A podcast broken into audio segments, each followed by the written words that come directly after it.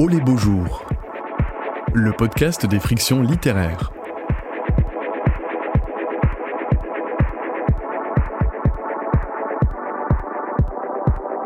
Quand tu écouteras cette chanson, entretien avec l'écrivaine Lola Lafont, animée par Chloé Cambrelin et enregistré en public en mai 2023 au Mucem à Marseille lors de la septième édition du festival Oh les beaux jours.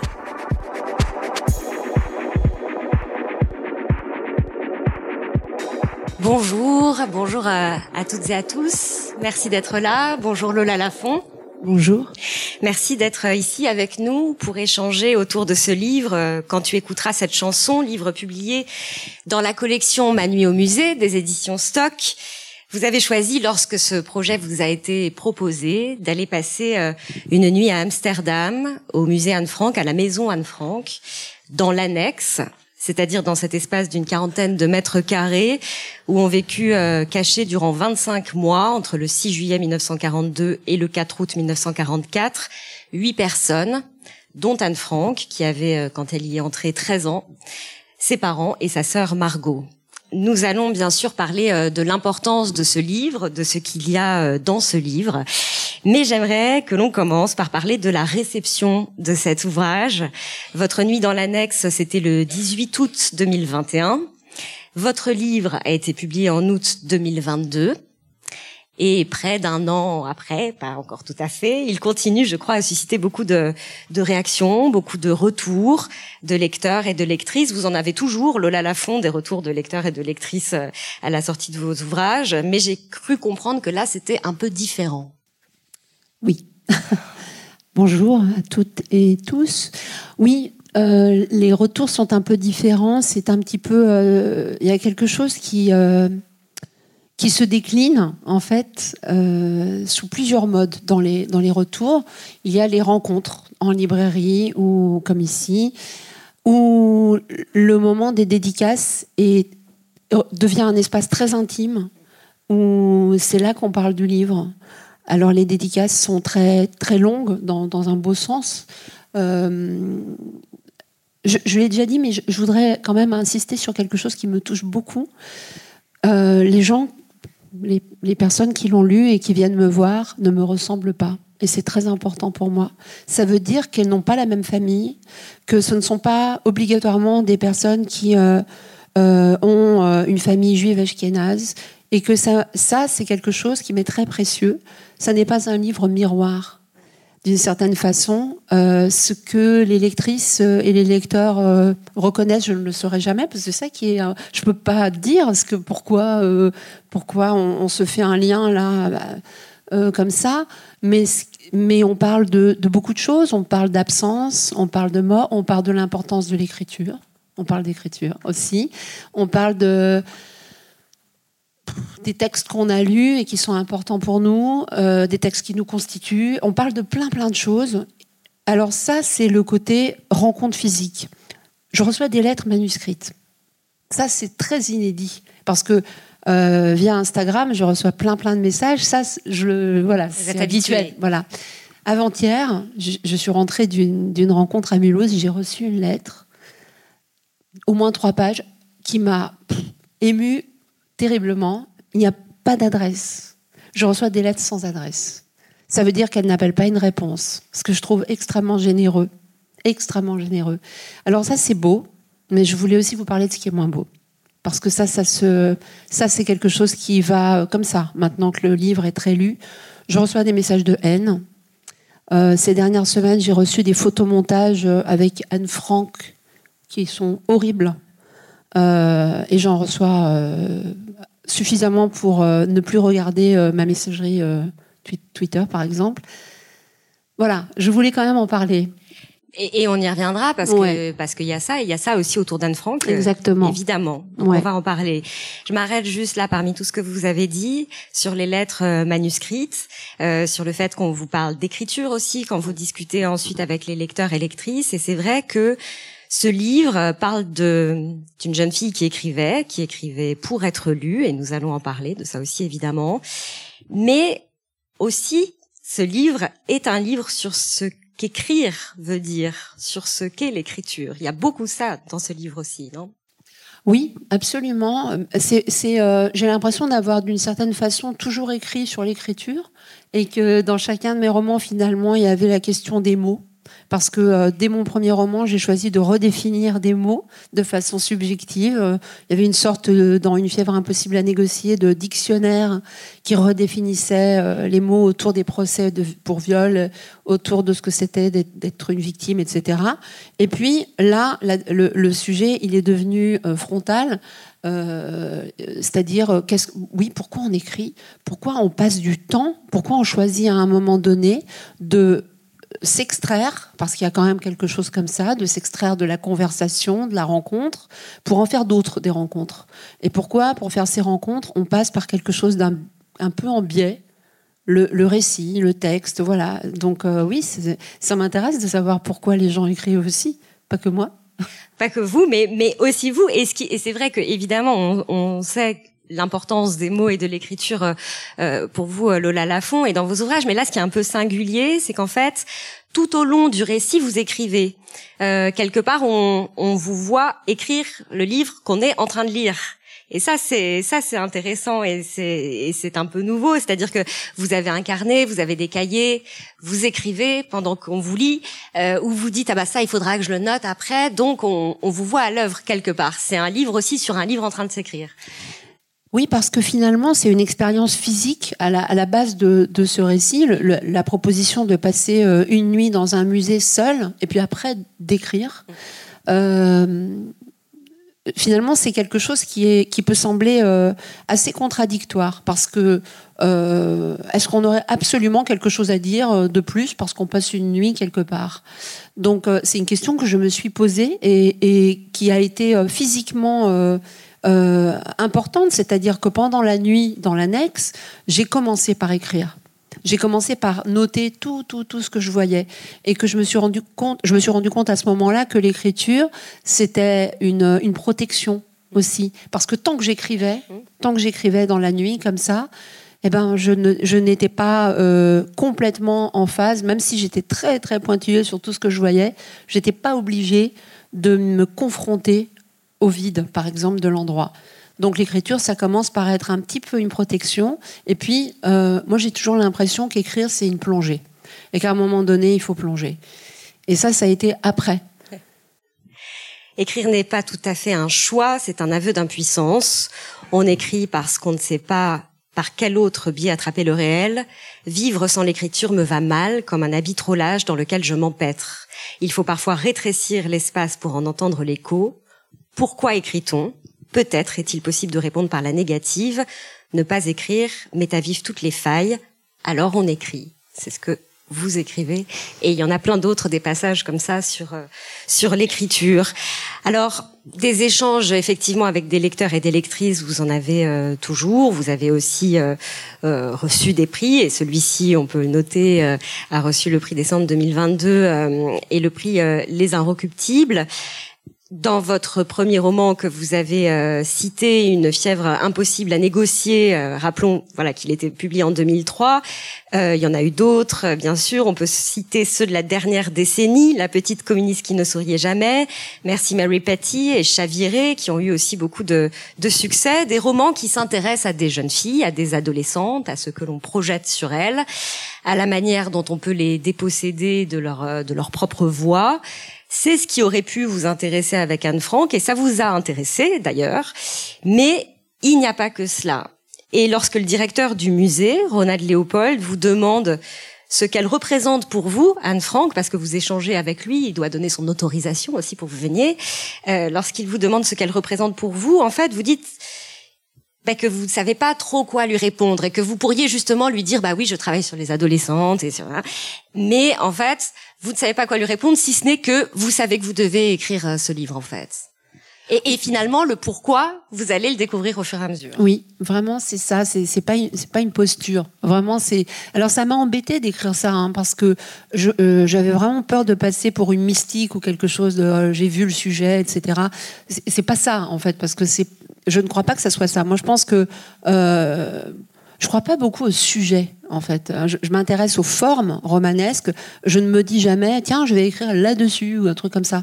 Je me dis, euh, c'est un peu nébuleux quand je veux écrire quelque chose et il faut que je me fasse confiance, il faut que je, continue à avancer euh, au risque de, tomber dans le en dehors de la route totalement. Et là, je ne me suis pas dit, tiens, je vais écrire sur Anne Frank. Parce que ça, ça aurait été une entreprise euh, vraiment, à mon avis, euh, folle, vu le nombre de livres qui existent sur Anne Frank, les films, les séries, euh, les tout. C'est pas forcément ce que vous aviez envie de faire, en fait. Non, ça n'était pas ce que je voulais faire. Je, je, je, je savais, d'une façon aussi qui n'était pas complètement claire, que je devais écrire sur la judaïté. Je devais parce que je ne le faisais pas. Donc il me semble que quand on écrit depuis longtemps, ce qu'on évite de soi-même, doit trouver une place quelque part dans l'écriture. Et s'il y avait quelque chose qui était un évitement, euh, euh, moi, je, peut-être je manque de courage dans la vie, mais euh, il mon courage est rassemblé dans mon activité. Il est très rassemblé là. donc, c'est vrai qu'au milieu de la nuit, quand je n'ai pas hésité du tout, j'ai pensé maison Anne Frank. Donc, ça n'était pas complètement pensé Anne Frank, c'était le lieu. C'était le lieu où une œuvre s'est faite, la sienne. un lieu aussi qui est d'une très grande ambiguïté, puisque c'est à la fois un refuge, une prison, et puis un piège, puisque c'est là qu'ils se font arrêter. Donc c'est un lieu extrêmement versatile. Et puis vraiment, il y a ce lieu qui est, c'est un peu le, euh, euh, ce qu'il y a de concentré dans ce lieu, c'est aussi la situation de l'adolescence, parce que euh, elle ne, elle, enfin, je n'y avais pas pensé avant du tout, mais elle n'a jamais été euh, sans adulte. Entre 14 et 16 ans, si on considère que c'est ça son adolescence, il n'y a pas un moment où il n'y a pas un regard d'adulte sur elle. C'est impossible. Donc en fait, il faut grandir sous cette autorité-là. Vous parlez de l'adolescente qu'elle a été, vous parlez de l'autrice qu'elle a été. Et donc on y arrive, vous avez prononcé le mot œuvre. Euh, ce, cet entretien que vous avez, cet échange que vous avez avec le directeur du musée, il en entraîne un autre.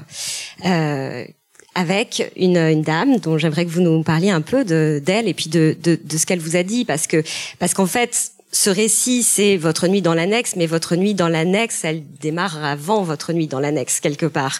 Et donc, cette dame, elle s'appelle Laurine Nussbaum. Est-ce que vous pouvez nous parler un peu d'elle, qui a été très importante dans l'écriture de ce livre, je crois, et, et nous parler d'elle et de ce qu'elle vous a dit?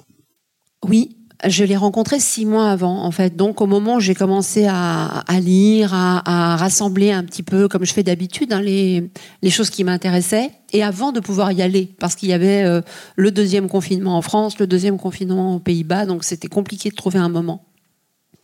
Et par euh, l'intermédiaire de Ronald Léopold, le directeur, euh, j'ai rencontré celle qui était à l'époque l'avant-dernière personne en vie à avoir connu les sœurs Franck. Aujourd'hui, elle est la dernière. Cette, euh, cette dame euh, est une ancienne professeure de lettres à la retraite. Elle habite à Seattle. Elle a cette particularité donc d'avoir été la voisine des Franks avant qu'ils ne s'enfuient euh, pour rentrer en clandestinité, d'avoir été l'amie de Margot Frank. Et donc il y a quelque chose où elle peut vous parler physiquement en fait des sœurs Frank, ce qui est quand même très troublant, même si historiquement c'est pas si loin. Elle est quand même une des dernières personnes à pouvoir le faire. Ce qui m'a beaucoup touchée, maintenant je m'en souviens, c'est qu'elle euh, continue à appeler ma petite voisine. Euh, c'est beau.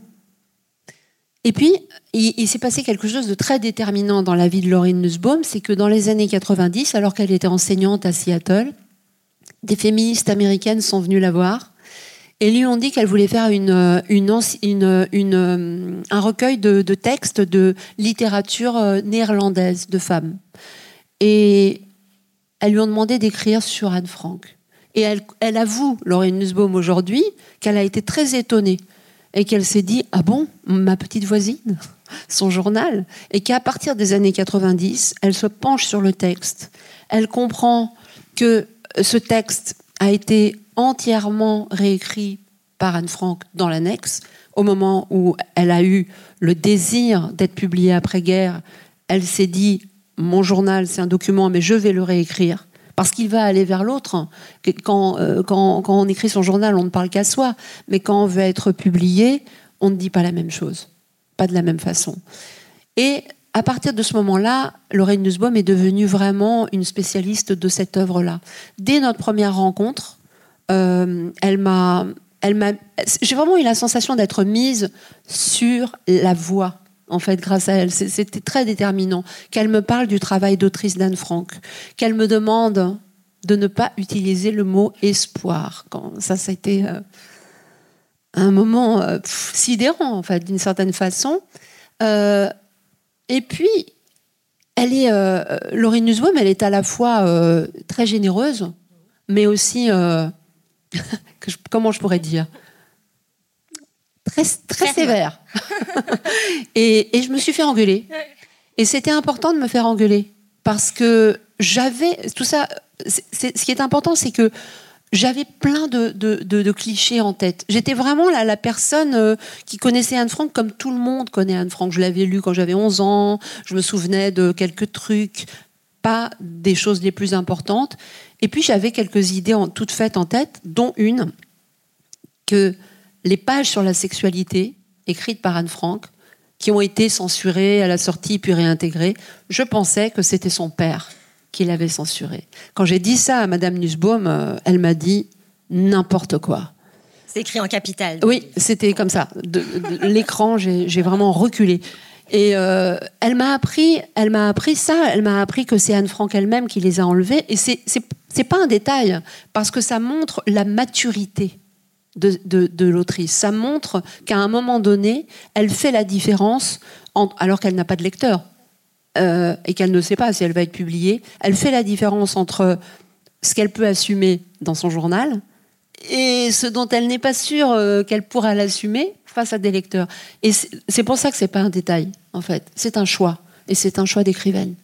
Et c'est aussi pour ça que ce journal n'est pas un journal. En tout cas, il ne faudrait pas l'appeler comme ça. Ça n'est pas un journal et c'est important parce que euh, quand on dit journal, finalement, moi, j'ai l'impression qu'on a une sensation d'effraction en le lisant. Il y a quelque chose de, on va lire quelque chose qui ne nous est pas destiné. Euh, c'est comme si c'est comme si on n'avait pas le droit de le lire. Mais en réalité, elle voulait l'appeler récit de l'annexe secrète. Et ce sont les Américains à la publication aux États-Unis qui l'ont appelé Journal intime d'une jeune fille parce que c'était plus vendeur.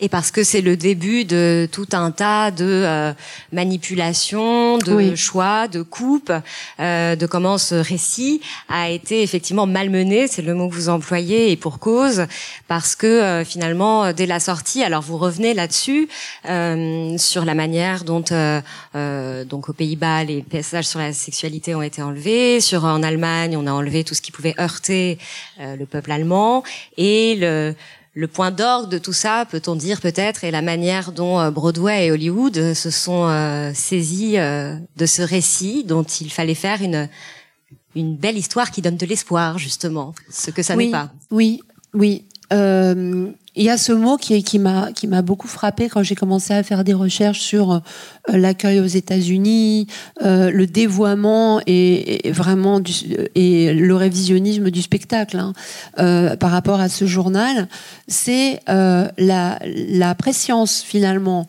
de la productrice qui se dit ça pourrait faire un succès universel. Et le mot il est très important parce que qu'est-ce que ça veut dire finalement? Ça veut dire que s'il faut que ça parle à tout le monde, il faut que nous soyons tous et toutes Anne Frank. Et si tout le monde est Anne Frank, il n'y a plus d'Anne Frank. Et ce, mot, en fait, universel, va être le prétexte à un nettoyage en règle du, du texte puisque les scénaristes euh, enlèvent tout ce qui a trait à la judaïté. On remonte dans, dans la narration euh, euh, les disputes avec sa mère, le fait qu'elle tombe amoureuse de Peter, le jeune homme qui habite là. Et c'est pour ça, en tout cas, que moi, je me souviens de ça. C'est-à-dire que ça m'a parlé parce que moi, je me souviens de ça. Ça veut dire que la Anne Frank qu'on a lue, avant que le texte soit vraiment en 96 remis totalement au plus juste en intégralité, elle est plutôt celle qui vient d'Hollywood que l'œuvre de cette jeune fille. En fait, on est un peu dans l'héritage de, cette adolescente qui a des tourments. Mais il n'y a pas que ça. Évidemment qu'il y a ça. Mais il y a aussi la fille qui sait ce qui se passe derrière les fenêtres, même si elles sont calfeutrées, qui sait que euh, les juifs raflés dans les rues d'Amsterdam sont déportés. Elle le sait. Elle écrit, par exemple, le 9 octobre 1942, Nos nombreux amis et connaissances juifs sont emmenés par groupes entiers. On les transporte à Wettersborg dans des wagons à bestiaux. Nous supposons que la plupart se font massacrer. La radio anglaise parle d'asphyxie par le gaz. Elle est, et, vous l'écrivez aussi, ça, Lola Lafont, elle est, avec ce genre d'extrait, euh, celle qui fait qu'on ne peut pas dire qu'on ne savait pas. Et c'est ce qui, semble-t-il, embête autant de monde. Alors c'est ce qui ne va pas très bien à ceux qui veulent raconter une belle histoire, et puis c'est ce qui ne va pas du tout euh, aux négationnistes euh, qui. Euh, alors vous avez cité les réactions d'aujourd'hui. Là c'est pareil dans le livre en fait. Euh, vous rappelez à quel point elle est aimée euh, Anne Frank, mais aussi à quel point elle est détestée, elle est haïe, et en même temps vous ne voulez pas leur faire trop de place, mais vous voulez en parler quand même parce qu'on peut pas non plus euh, mettre ça de côté, évidemment. Oui, c'est vrai que c'était. Euh, J'ai eu la sensation pendant l'écriture, ça aussi, que chaque écriture, de toute façon, c'est une histoire de. Je sais plus comment on dit, c'est les petites. Euh, les petites pesées du Moyen Âge, là, vous savez les trucs euh, très très précis. Il faut tout peser quand on écrit. Hein. Là, le cœur du récit, d'une certaine façon, c'était Anne Frank. Donc, il y a beaucoup de digressions dans le récit parce que c'est une nuit avec avec moi d'une certaine façon et que euh, on passe par toutes les, pensées que j'ai eues. Mais si j'allais trop loin dans une digression je sentais qu'on la perdait. Donc il fallait peser toutes ces digressions. Les négationnistes je me suis vraiment posé la question. Je me suis dit euh, j'ai vraiment pas envie d'écrire leur nom parce que c'est une redite c'est toujours les mêmes arguments c'est toujours le même truc. Mais il faut en parler parce que euh, et puis aujourd'hui, je suis, euh, je suis contente. C'est un mot qui ne va pas très bien, mais je, pense que c'est bien d'en avoir parlé parce que il y a deux mois, euh, un mois et demi, je suis allée à Amsterdam pour la sortie du livre là-bas en, en, version néerlandaise. Et à la date présumée de la mort d'Anne Frank, pendant la nuit, des révisionnistes ont projeté sur la façade de la maison Anne Frank un texte négationniste pendant un quart d'heure. Donc c'est aujourd'hui euh, donc, je n'écris pas le nom de tous ceux qui, euh, à la sortie, euh, ont immédiatement crié que c'était un faux, qu'ils avaient des preuves, etc. Mais ça continue, en fait. Vous n'écrivez pas leur nom parce que de toute façon, ils sont interchangeables, comme, vous le, comme, Vous le, comme vous le notez. Alors, euh, ce journal n'est pas ce que l'on croit majoritairement qu'il est, et cette nuit, ne sera pas ce que euh, vous pensiez qu'elle serait. Au début du livre, vous écrivez La nuit, je me la figurais semblable à un recueillement, à un silence. J'imaginais la nuit propice à accueillir l'absence d'Anne Frank, je me préparais à être au diapason du vide, à la recevoir. Je me suis trompée. La nuit s'est habitée, éclairée de reflets. Au cœur de l'annexe, une urgence se tenait tapis encore à retrouver. Ce mot reflet, il est important, Lola Lafont, je crois, reflet, pas parallèle, c'est différent. Que pouvez-vous nous dire de cette différence? Euh, Je crois que chaque roman entraîne des, des peurs, des angoisses pendant qu'on les écrit. Il y a des pièges. Euh, J'avais conscience que c'était un sujet très casse-gueule, à vrai dire. Euh, et il y a une chose qui ne m'a pas quittée comme peur, c'était la, la possibilité d'être obscène. C'était vraiment quelque chose qui m'obsédait tous les jours. Comment on fait? Euh, Est-ce que j'ai le droit de passer la nuit là-bas? De quelle façon? Euh, Est-ce que j'ai le droit d'entrer dans sa chambre ou pas? Euh, Comment écrire sur elle et pas pour elle? Jamais, jamais, jamais. Ne jamais présupposer que je...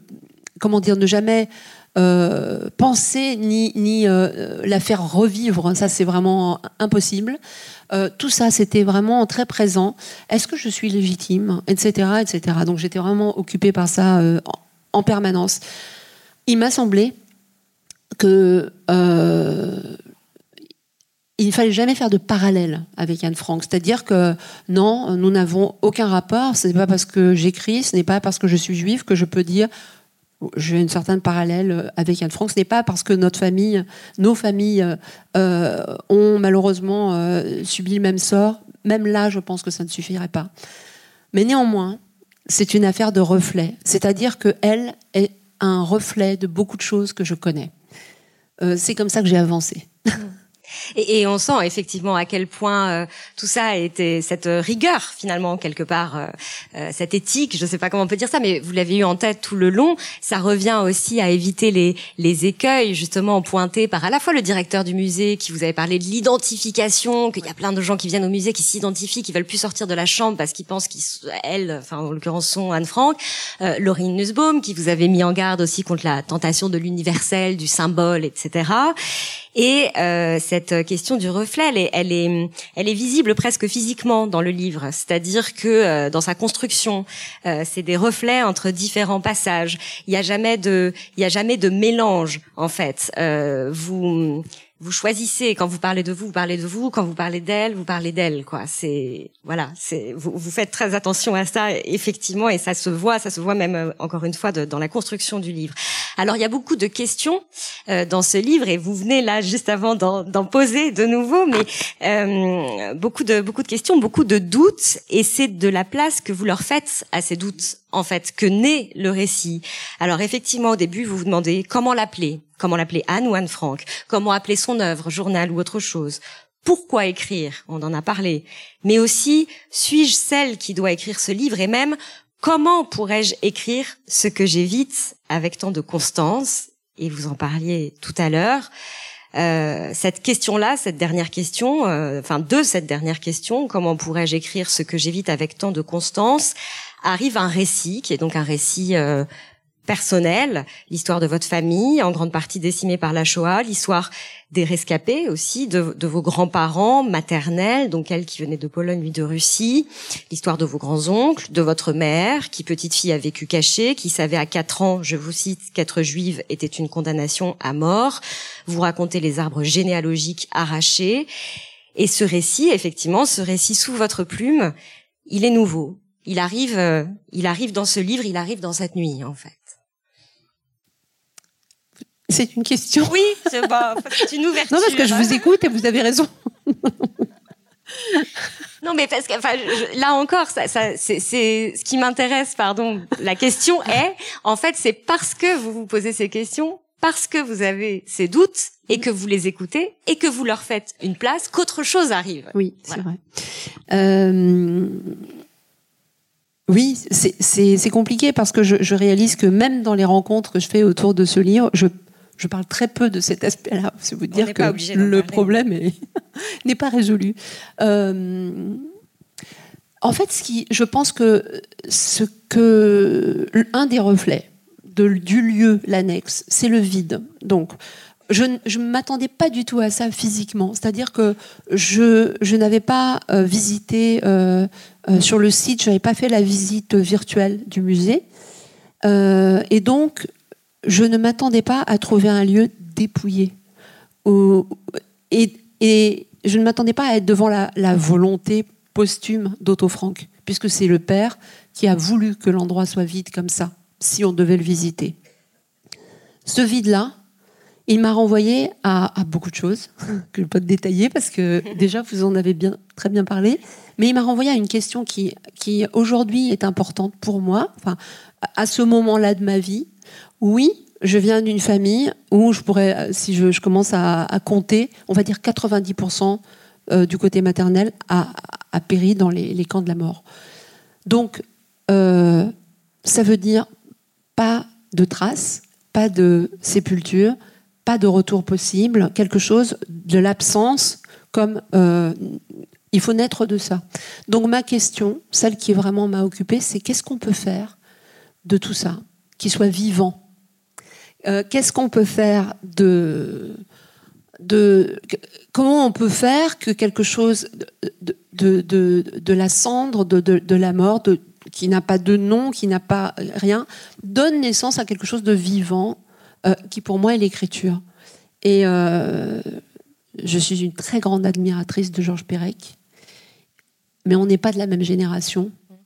Lui, c'est la deuxième génération après la Shoah. Et c'est aussi très important parce que je ne peux pas usurper des places, c'est-à-dire que je ne peux pas prétendre avoir compris ce qu'ont vécu mes grands-parents, directement impactés. Je ne peux pas non plus me mettre à la place de la deuxième génération qui est celle de ma mère, là aussi avec une enfance impactée, totalement euh, traumatisée. Donc je suis la troisième génération. Et je dois en faire quelque chose de tout ça, parce que je peux écrire, je peux écrire, je peux dire, oui, euh, à la table euh, familiale, il y avait un grand-oncle, et je voyais le matricule sur son poignet, et il était muet. Ça veut dire que je ne me rappelle même pas du, du son de sa voix. Et ça, je dois l'écrire. C'est-à-dire que c'est ma génération qui doit continuer à l'écrire et aussi euh, qui peut-être doit fabriquer de tout ça un récit, un autre récit. il, faut, il, faut continuer à, à faire des récits. J'ai pas dit fiction. Hein. On a bien entendu. vous n'avez pas dit fiction et pour cause, parce que vous expliquez aussi euh, que pendant toute l'adolescence et même après, vous êtes celle, je cite, qui a détourné le regard. Parce que cette histoire, quelque part, vous l'aviez, vous l'aviez en vous, mais vous, vous aviez à ce moment-là un envie presque de normalité, de mm. voilà. Et, et puis que vous étiez celle pour qui la romantisation de l'Holocauste est insupportable. Donc évidemment pas fiction, donc évidemment aussi attention avec Anne Frank parce que c'est ce qui arrivait avec Anne Frank en partie quand même, une forme de romantisation. Oui, c'est troublant d'ailleurs parce que c'est un personnage, c'est une icône et là c'est compliqué une icône parce que vraiment euh, l'icône c'est vraiment l'image qui écrase l'œuvre. Alors quand vous rajoutez à ça que c'est une jeune fille, euh, c'est une double, une double façon. Euh, on retient rarement les œuvres écrites par les jeunes filles. Hein. C'est assez rare. Donc, cette image, ce, récit d'elle qui, qui, vraiment écarte tellement de choses, dont ça, parfois sa, lucidité. il faut quand même ce, passage que dont je ne me souvenais pas du tout, où elle parle de la guerre, de l'appétence de guerre des hommes, où elle dit que finalement, s'il n'y avait que les dirigeants euh, des pays qui euh, voulaient faire la guerre, il n'y en aurait plus depuis longtemps. Le problème, c'est que nous, on veut faire la guerre. Et cette réflexion-là, elle, avait quoi, 14 ans, 15 ans, quand elle a écrit en mai 44, voilà, on ne me fera pas croire que la guerre n'est provoquée que par les grands hommes, les gouvernants et les capitalistes. Oh non, les petites gens aiment la faire au moins autant, sinon les peuples se seraient révoltés contre elle depuis longtemps.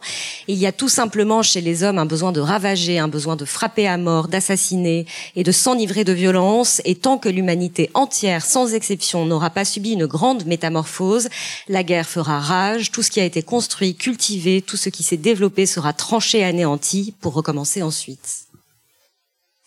Ça, c'est mai 44. Et vous notez de ce paragraphe qu'il est qu'il est pas passé à la postérité, contrairement à, à d'autres extraits qu'on a préférés. Contrairement à la phrase qui est, euh, je pense, sur toutes les statues, hein, qui, qui euh, euh, d'Anne Frank, je crois encore à la bonté innée des hommes. Autre ambiance. Or, vous le dites aussi, ça, ce qu'on choisit de retenir, mais ça veut dire quelque chose. Mais bien sûr, c'est très important ce qu'on choisit de retenir d'un texte, euh, d'un discours, etc. Alors évidemment, si, on, si pour nous Anne Frank reste cette jeune fille euh, euh, presque lycée qui, qui, croit encore à la bonté innée des hommes, c'est quasiment une autre personne qui nous dit euh, la guerre, euh, qui nous dit tout ce qu'elle sait, et puis qui aussi est une observatrice du couple. il n'y a rien qui, euh, qui la laisse indifférente. On, a presque, enfin moi, j'ai, à un moment donné, je me suis dit, mais oh, j'aurais presque eu peur qu'elle, qu'elle me croise, qu'elle, qu'elle écrive quelque chose, parce qu'elle est, elle a cette cruauté, moi que je trouve magnifique des adolescentes. Euh, elle s'en fout, enfin, je veux dire, elle est, elle est là pour noter. C'est un écrivain. pour revenir au, reflet et donc à, ce que euh, ce moment euh, suscite chez vous et cette part familiale, intime, personnelle que, que vous partagez dans ce livre, c'est vrai qu'on on pourrait dire pourquoi pourquoi maintenant? Alors vous répondez d'une certaine manière en disant les fantômes ont tout leur temps. Et puis on peut aussi se dire pourquoi maintenant et se rappeler, et là on revient au début de la discussion, que maintenant, ce moment-là, cette époque, c'est une époque où on voit ce qui se passe autour de nous, on voit l'extrême droite qui monte dans de nombreux pays, où on voit des rassemblements néo-nazis, où on voit ce que vous nous avez décrit à Amsterdam. Tout ça dans le moment aussi où les rescapés euh, disparaissent. Et donc, euh, quand il n'y a plus de témoins, il y a ce que certains historiens appellent les témoins de témoins. Et là, on pense à, à votre grand-mère, Ida Goldman, qui vous avait offert quand vous étiez toute jeune fille une médaille, Anne Frank, en vous disant euh, n'oublie pas. Là, quelque part, ce que vous faites avec ce livre, c'est ça aussi. C'est il y a clairement quand même quelque chose de la transmission, non? Oui, il y a quelque chose de la transmission. Alors, ce qui est très drôle, c'est que récemment, ma mère m'a détrompée. Vous voyez, tout est fiction. Elle m'a dit, mais ça, c'est pas vrai du tout. cette médaille, cette médaille, ma grand-mère l'a offerte à ma mère, qui elle-même me l'a offerte. Et donc, elle voulait rétablir cette vérité. Euh, j'ai promis que je le ferais. Donc, voilà. Donc, euh, mais, mais en même temps, le fait que vous vous en ayez retenu ça, ça veut dire quelque chose aussi. Voilà, qui vous euh, C'est ma mère qui me l'a offert. Il y a, oui, dans, dans la religion juive, il y a l'obligation de ne pas oublier. Euh, c'est euh, un drôle de truc de se fixer euh, comme, comme mission de ne pas oublier parce que il faut que ça soit quelque chose qui vous fasse avancer, qui vous, encore une fois, qui vous mette dans la vie, en vie, et pas qui vous recouvre et pas qui vous écrase. Donc il faut, c'est vrai qu'il y a un équilibre à trouver. Euh, c'est un petit peu comme euh, comme ce, récit ou, comme ou tout ce qui a trait à la Shoah, c'est-à-dire c'est un abîme. Euh, il faut s'y pencher pour pouvoir en parler, mais il faut pas sombrer dedans. Alors, il y a cette euh, il y a cette euh, chambre où vous avez cette chambre donc d'Anne Frank à l'intérieur de l'annexe où vous avez euh, où vous avez du du mal à entrer, elle vous résiste. Vous y entrerez finalement très tard et là il y a un, il y a un autre reflet qui vous y attend, si on peut dire. Vous écrivez le vide du début de la nuit s'est mué en une brève quiétude, une parenthèse. J'étais au bord de la de l'abîme, mais je n'avais plus peur. Je me suis assise à même le sol de cette chambre j'ai ouvert mon cahier et sans réfléchir, j'ai écrit un nom et un prénom, deux syllabes. Dans la chambre désolée d'une jeune fille dont la terre entière connaissait le nom, s'est glissée la silhouette d'un jeune homme inconnu de vous. Il a 15 ans pour l'éternité. Il pose sur un photomaton que je garde rangé avec ma médaille d'Anne Frank. Alors, je ne sais pas, Lola Lafont, ce que vous avez envie de dire ou de ne pas dire de ce jeune homme qui a 15 ans pour l'éternité, car c'est très intime, c'est personnel et c'est bouleversant à lire, donc autant le lire.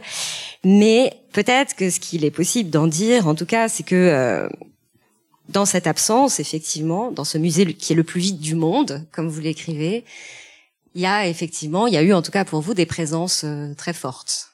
Oui, euh, certaines que j'attendais. Je, je, pensais, je pensais effectivement écrire sur ma grand-mère. Je pensais, me, voilà, c'est des choses qui, me tenaient, qui me tenaient à cœur aussi pour des raisons euh, je fais une petite parenthèse.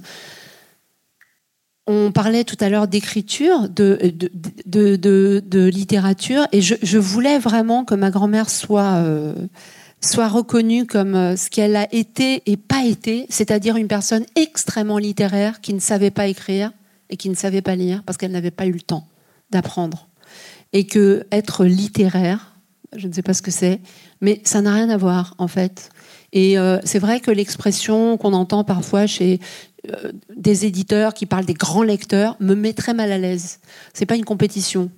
Et euh, je, veux dire, on peut lire très peu pour moi et être un grand lecteur. Et je dois pas être très encourageante pour les profs de français qui sont là. Pardon, mais quand même c'est vrai. Et pour, pour euh, oui, c'est vrai que je ne vais pas tout raconter. Pour le jeune homme, je, je ne l'attendais pas vraiment, mais ça faisait quand même des années que je me disais je dois écrire cette histoire et que je ne pouvais pas imaginer lui consacrer une fiction. Je me disais non, quelqu'un qui meurt euh, à 15 ans, euh, qui est complètement inconnu, euh, doit avoir son vrai nom quelque part. Il faut une sépulture, il faut quelque chose. Je reviens sur votre euh, sur votre grand-mère. Est-ce que vous en dites euh, de, de du fait qu'elle était une grande lectrice, euh, quand bien même il y a tout un passage justement sur le bon goût euh, qui explique très bien ce que vous venez de nous dire et que et que effectivement pour votre grand-mère par exemple, bah, Bernard Pivot ça a été quelqu'un de très important. Voilà. Bah oui. Pour pour plein d'autres gens aussi, mais y, compris pour elle. Euh, vous, vous expliquez souvent euh, Lola Lafont en, en, interview que vous écrivez et réécrivez beaucoup, que vous écrivez plusieurs versions de vos romans. Euh, je me demandais là pour ce livre-là, est-ce qu'il y a eu euh, à ce point aussi un travail d'écriture, de réécriture, ou est-ce que c'était pas pareil? Non, non, c'était pareil, euh, le même délire. c'était pareil, malheureusement. Je et puis ça sera pareil. J'ai renoncé. Euh, je, ne suis pas quelqu'un qui a des éclairs de génie. Euh. Si, il y a deux trois passages comme ça où je pourrais me dire ah oui ça tiens je l'ai. Je, écrit, je, l'ai écrit rapidement, mais non, je, oui, je, la réécriture, c'est vraiment, euh, c'est vraiment la, base de, de, de l'écriture pour moi. Oui. Et ce, ce, ce, livre donc dont on a dit qu'il qu'il continue à, à susciter beaucoup de réactions, qui voyage aussi, il est traduit, va être traduit. Euh, euh, Peut-être que finalement ceux qui euh, ceux qui l'auront lu liront ou reliront le journal qui n'est pas un journal autrement. Euh, Peut-être aussi qu'il reste en tête beaucoup parce qu'il suscite des reflets chez les lecteurs et lectrices. Et vous, comment comment vivez-vous avec lui depuis euh, depuis bientôt un an qu'il est sorti et presque deux de votre nuit dans l'annexe Ça, c'est une sacrée question. Euh, comment je vis avec lui? Je, je, euh, bah je c'est quand même un truc formidable. C'est ça. C'est là le reflet, l'écho, je sais pas comment l'appeler. vous savez, il y a, je sais pas, un mois ou deux, je suis allée à Grenoble et j'étais dans une classe de secondes et euh, euh, une jeune fille m'a posé une question. Elle m'a dit Est-ce que vous croyez en Dieu? J'étais très embêtée. Je, je, dit bon.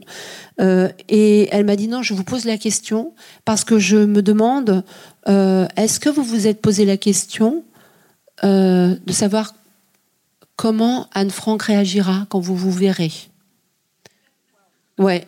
Et alors j'ai dit non, je ne me suis pas posé la question. Et elle m'a dit moi je crois qu'elle va vous prendre dans ses bras. C'est là où j'ai failli vraiment sangloter devant une classe de seconde. Je me suis dit non. Euh, mais ça répond un peu à votre question, c'est-à-dire, j'espère qu'elle a raison. Oui. Et, et, elle, et, elle, vous avait, elle vous avait bien lu parce que à la fin du livre, vous répondez à une des questions que vous aviez posées au début, parce qu'une de vos questions au début, c'est à qui appartient Anne Frank?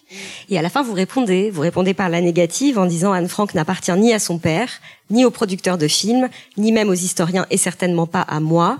Je savais qu'il fallait cesser d'en réclamer la propriété, même si, surtout si, nous avions tous envie de la serrer dans nos bras. Je viens de réaliser, mais oui, vous avez raison. Pour terminer, peut-être, vous avez parlé là des lycéens, des collégiens, euh, où effectivement, je crois que vous avez beaucoup de, de choses qui viennent de ce côté. Euh, il y a aussi euh, des lecteurs et lectrices euh, âgés que vous rencontrez sans doute en rencontre, mais pas seulement. Vous avez vous avez posté il y a quelques semaines, c'était il y a pas très longtemps, sur Instagram, une photo où vous êtes allé. Alors racontez-nous dans un EHPAD, c'est ça, à Lille? oui, je suis allée dans un EHPAD près de Lille.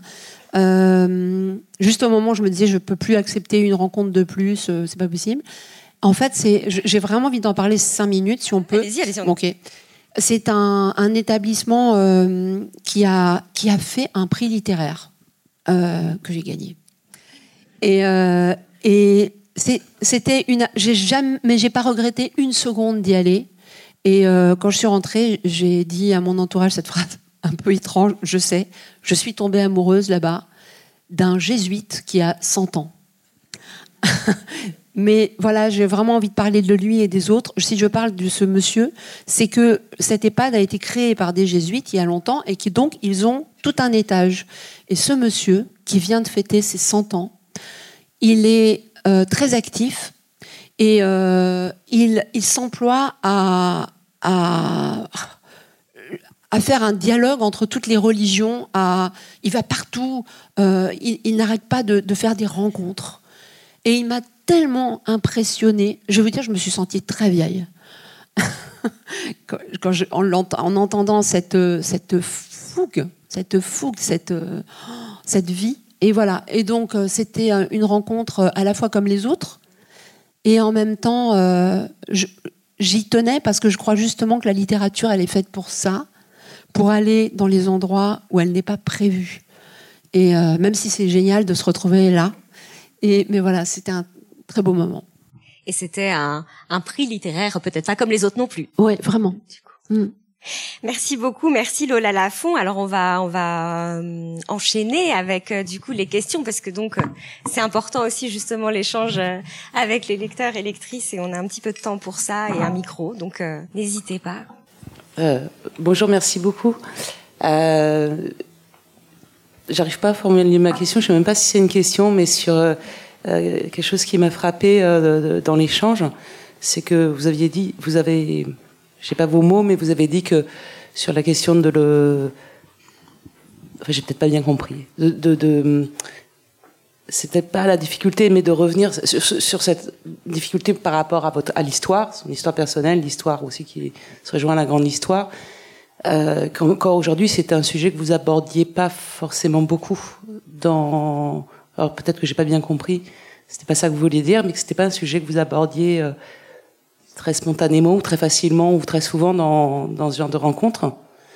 Euh, pourtant, euh, dans la première page, euh, la citation de Parménide parle de ça, euh, presque de ce devoir en fait, de d'aller euh, de, se tourner non pas vers notre passé mais vers nous-mêmes en fait, sans se dérouter euh, et c'est euh, constamment présent dans le texte. Et je me dis peut-être qu'un bon nombre de vos lecteurs, euh, quelle que soit leur histoire, histoire juive ou autre, euh, se retrouvent beaucoup dans cette. Euh, c'est pas un thème, mais dans ce, ce fil de, de cette écriture. Excusez-moi, j'ai du mal. Non, non, mais je, je, du coup, je, je, pense effectivement que, enfin, je, je vais, je, sais pas si c'est une question, mais c'est une réflexion et je la trouve euh, très intéressante.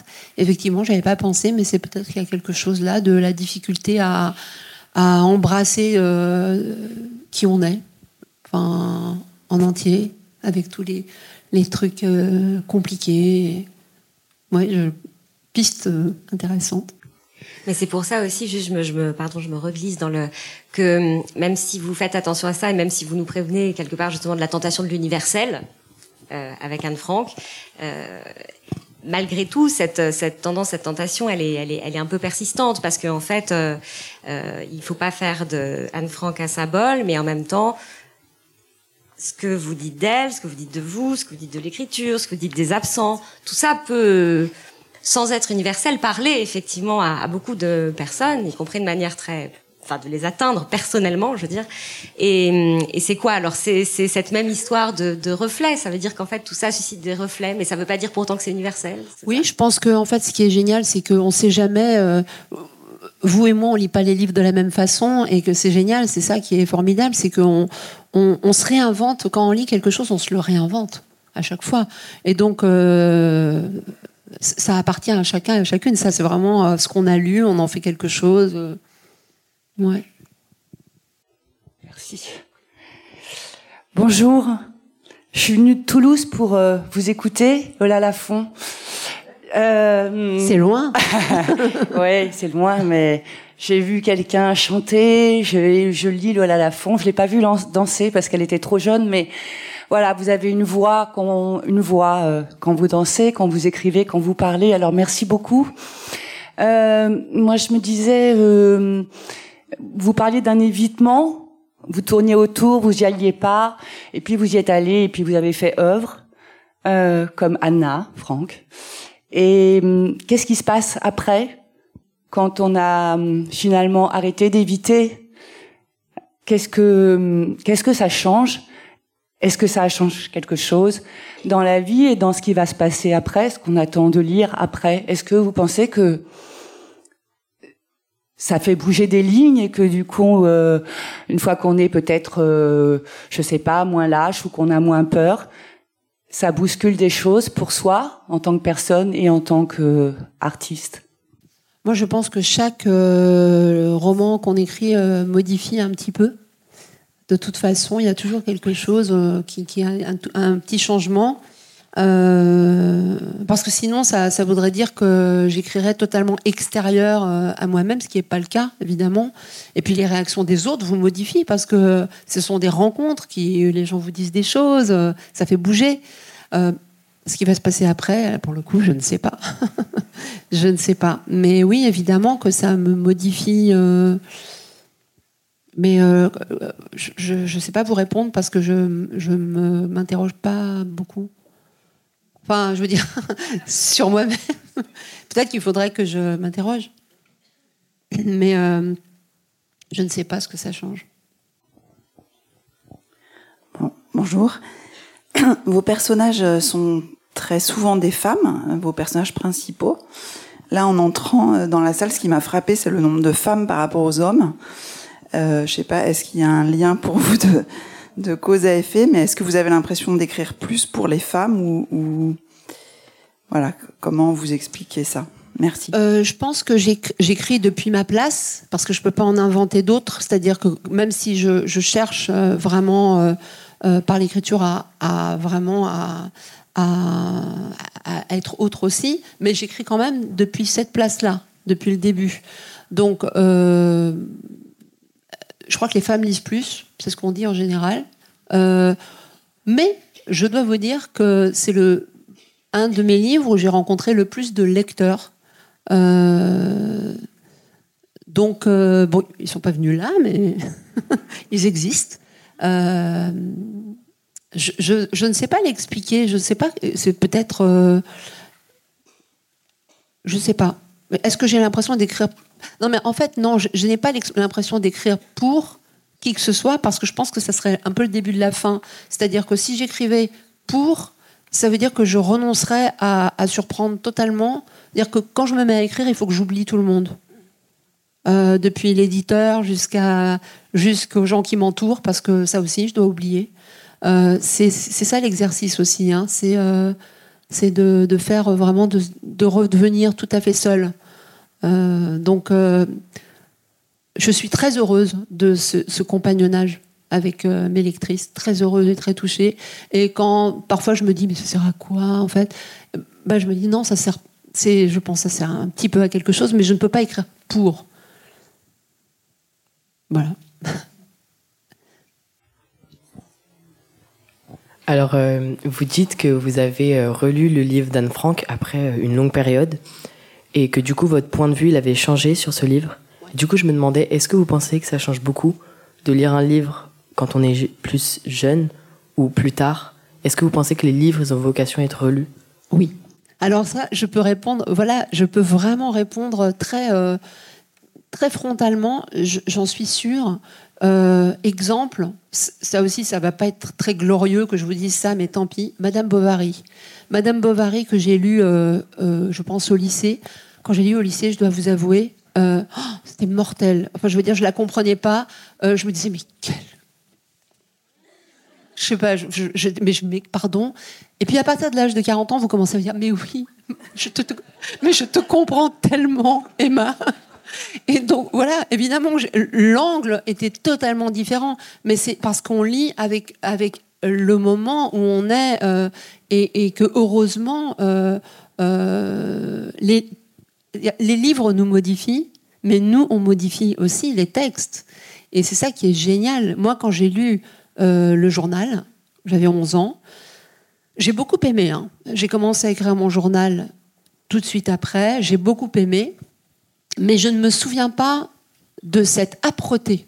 Alors peut-être que j'ai pas lu les bons passages, je me souviens plus. Quand je l'ai relu là, enfin il y a un, moment, il y a un an, quand je l'ai relu, j'ai été sidérée par son, sa maturité, son savoir-faire. Je ne pouvais pas le voir à 11 ans.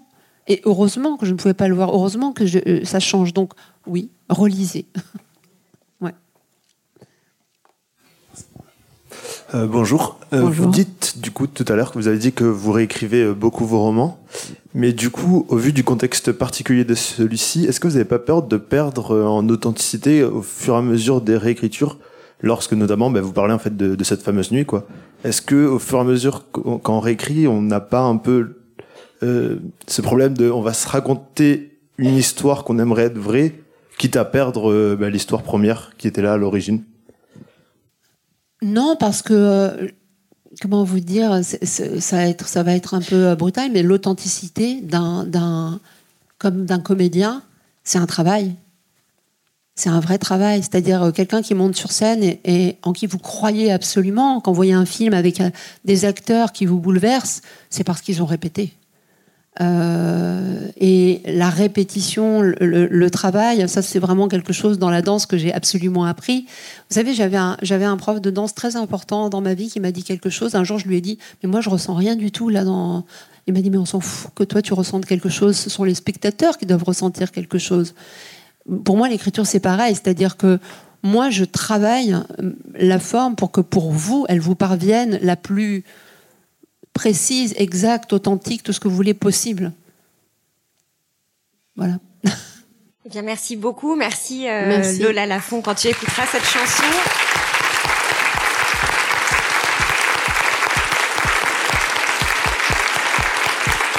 Et donc, on va vous, on vous retrouve tout de suite donc pour euh, à l'espace signature juste à la sortie euh, de l'auditorium. Merci beaucoup. Le festival Ou les Beaux Jours remercie Lola Lafont ainsi que Chloé Cambrelin qui a animé cet entretien.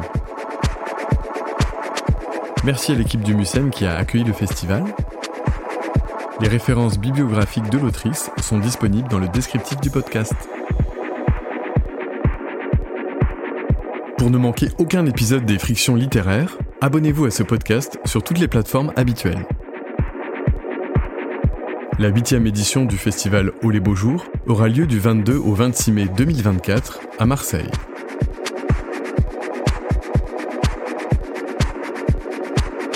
Montage Arthur Jam. Voix Benoît Pacteau. Un podcast produit par Des livres comme des idées.